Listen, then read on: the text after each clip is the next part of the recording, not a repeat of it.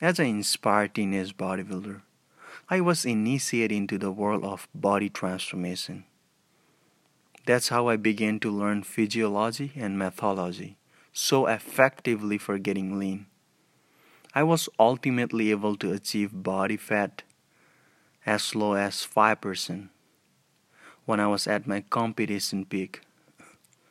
To give you some idea what that means, the average male has over 7% body fat and the average female has over 25%.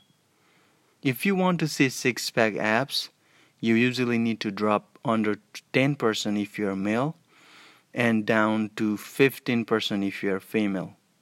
5% is essential body fat in men, which is the amount necessary just to stay healthy.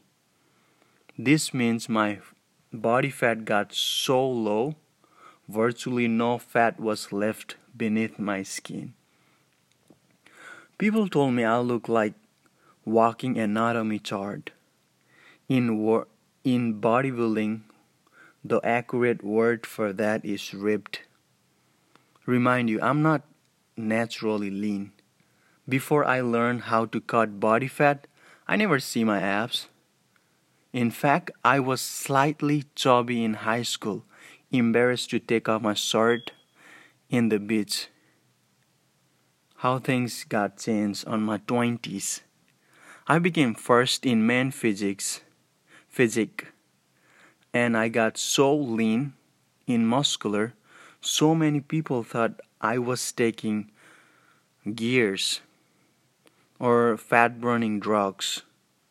The truth, I never take any drugs. Uh, the truth is, I never take abandoned or illegal performance enhancing substances in my life.